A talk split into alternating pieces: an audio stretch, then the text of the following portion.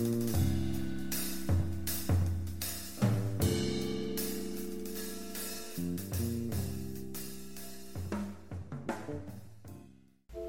привет, меня зовут Зу, и это мой подкаст «Еще пять минут». Недавно был мой день рождения, 19 октября. Ну как, недавно уже ноябрь, так что, в принципе, времени достаточно прошло, но все еще ощущается, как будто это произошло недавно. Мне исполнилось 24. И вообще, когда я была маленькая, мне всегда казалось, что 24 года — это все уже такая взрослая тетя, которая знает эту жизнь, и все у нее прекрасно складывается — Сейчас, когда мне 24, я понимаю, что это не я такая тетя, это мне нужна такая тетя, которая все знает, все может решить, потому что я сама до сих пор не понимаю, как жить эту жизнь. Но некоторые выводы за свои годы я все-таки сделала. Какие-то пришли ко мне благодаря моему жизненному опыту, какие-то я сделала, потому что наполнялась знаниями в разных сферах, то есть брала понемножку отовсюду. И в этом выпуске я бы хотела поделиться несколькими вещами, которые я поняла за свои 24 года. Медлить особо не буду и начну сразу. Первая вещь, которую я поняла, это всегда говори людям, что ты к ним чувствуешь. Звучит, возможно, банально, со всех сторон блогеры, подкастеры, кто угодно об этом говорят, но как бы банально и клишированно это ни звучало, я считаю то, что это действительно правильная мысль. Я не имею в виду сейчас исключительно романтические чувства, я обобщаю, наверное.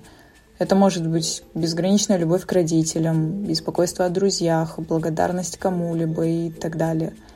Потому что легко может настать тот момент, когда у тебя уже просто не будет возможности сказать эти слова.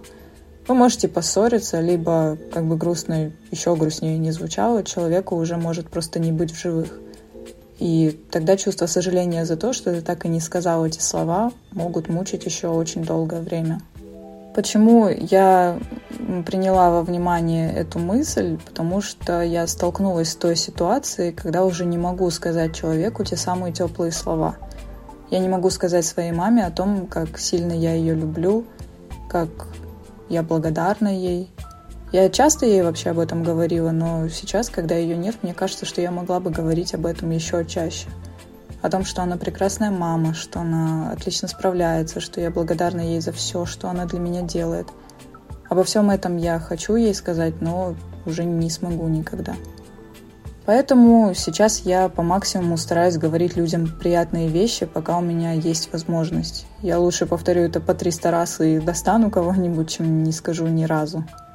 Вторая вещь, которую я поняла, это то, что даже если ты совершил один или несколько плохих поступков, они не делают тебя абсолютно плохим человеком.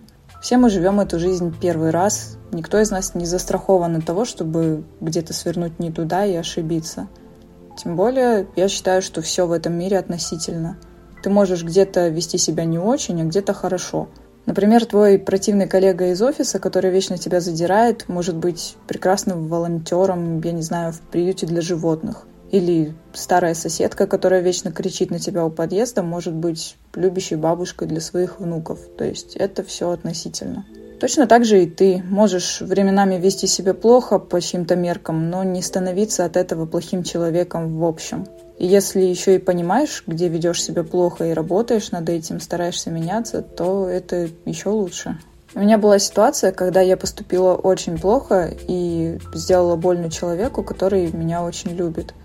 И когда меня начало накрывать это чувство вины и стыда, я долгое время думала о том, что я ужасный, плохой человек и вообще не заслуживаю любви этого человека который при всей той ситуации не ушел от меня и остался рядом. Я считала, что я всего этого не заслуживаю, не заслуживаю этого человека рядом с собой, не заслуживаю хорошего отношения. И каждый раз я ждала того момента, когда же сработает не знаю, карма, закон бумеранга, и со мной поступят так же плохо, как поступила я в свое время. Затем это чувство начало отступать. Конечно, время от времени меня накрывают не самые лучшие чувства касательно этой ситуации, но я уже не считаю себя плохим человеком, не заслуживающим любви. Я считаю это прям прогресс, это хорошо, потому что все вот эти негативные ощущения, чувства вины и стыда, они прям буквально изнутри меня сжирали.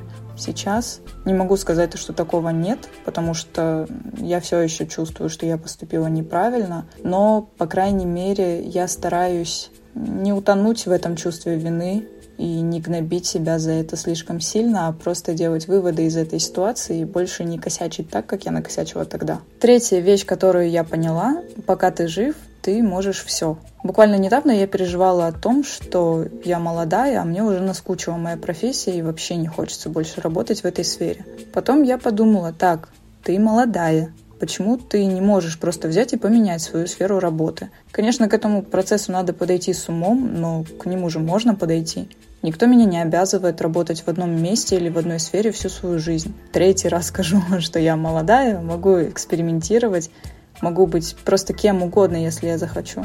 Потом я думаю, почему я вообще загоняю себя в рамки возраста. Я могу быть кем захочу в любом возрасте, хоть мне 25, хоть 55. Пока я жива, пока я дееспособна, я могу быть кем угодно. Следующее, что я поняла, это то, насколько важны личные границы. Не только в отношениях с посторонними людьми, но и с близкими тоже. Потому что зачастую близкие могут как раз-таки нарушить твои границы, и если ты не будешь их отстаивать, то в дальнейшем это может вылиться в психологическую травму. В детстве у меня сложилось так, то, что мнение родственников было важнее моего собственного. Если сделать какой-то шаг, надо сначала спросить мнение нескольких членов семьи, если только они одобрят, то значит можно делать будь то выбор университета или стрижка волос, неважно. В данном случае у меня личных границ тупо не было. Я могла хотеть другого, но настолько сильно я чувствовала, что мнение моих близких важнее моего собственного, что даже не озвучивала свои желания до определенного возраста. И теперь, в уже более осознанном возрасте, это все вылилось в то, что мне иногда бывает трудно выбрать что-то или принять серьезное решение, потому что в детстве часто выбирали за меня принимали за меня решения. Либо мой выбор сначала проходил несколько стадий одобрения и только потом осуществлялся. Сейчас я понимаю, что мой детский опыт как раз повлиял на то, что мне иногда трудно принимать решения самостоятельно. И что понятие личные границы необходимо объяснять с детства и учить отстаивать их тоже надо с детства. В этом плане я завидую своей младшей сестренке, потому что она как раз-таки с самого раннего возраста топит за свои личные границы и, может быть, даже этого не осознает, но, тем не менее, это круто. Если она не хочет что-то делать, ты ее не заставишь. И это на самом деле классно, то, что она уже с раннего возраста понимает, что она хочет, чего не хочет, и может открыто, спокойно об этом говорить и стоять на своем. Далее, следующая вещь. А, завидовать — это нормально. Я с детства думала о том, что зависть — это плохо, ужасно, невообразимо. И старалась себя настроить на такую волну, а «я никому не завидую». Но это не так. Это никогда не было так, и это не так сейчас. Я завидую некоторым людям, и я это признаю. Мне кажется, гораздо важнее, чтобы эта зависть не была токсичной, то есть не что-то вроде у нее жизнь лучше, чем у меня, как я ее ненавижу, пусть у нее все в один миг станет плохо, и вообще жизнь говно и так далее и тому подобное. Вообще нет. Это, на мой взгляд, ненормально. Но видеть, что у кого-то другого все сложилось так, как хотел бы ты, и при этом чувствовать э, по этому поводу зависть, это нормально. Это может быть мотивацией достичь того же и даже больше.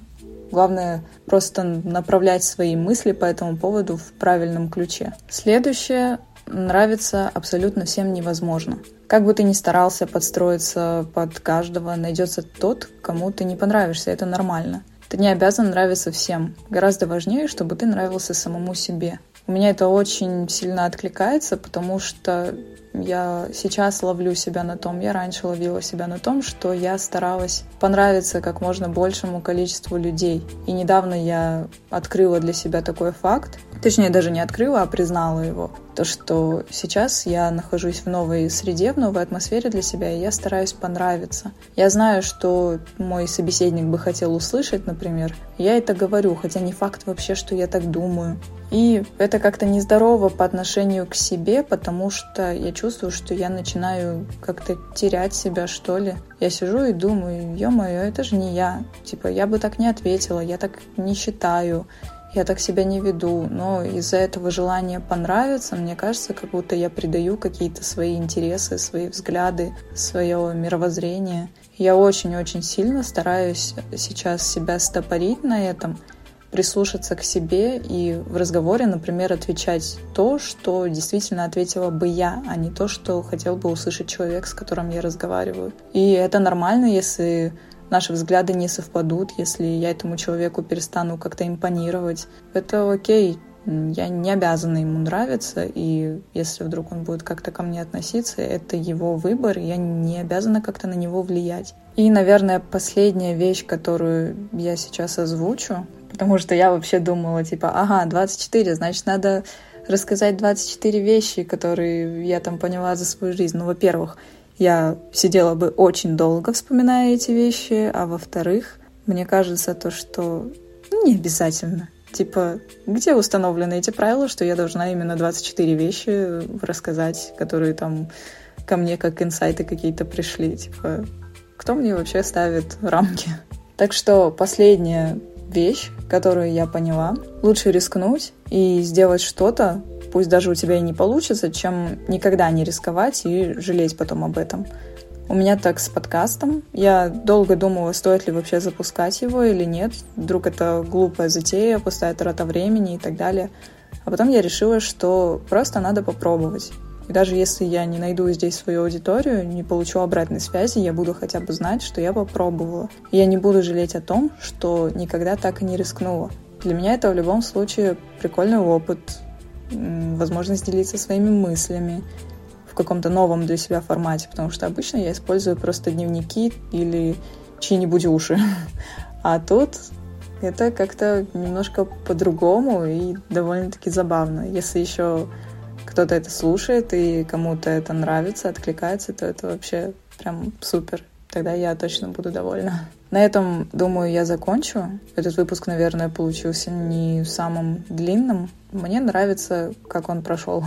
Мне понравилось делиться вот именно мыслями на эту тему. Я надеюсь, то, что вам будет было приятно это все послушать. Всем спасибо за внимание.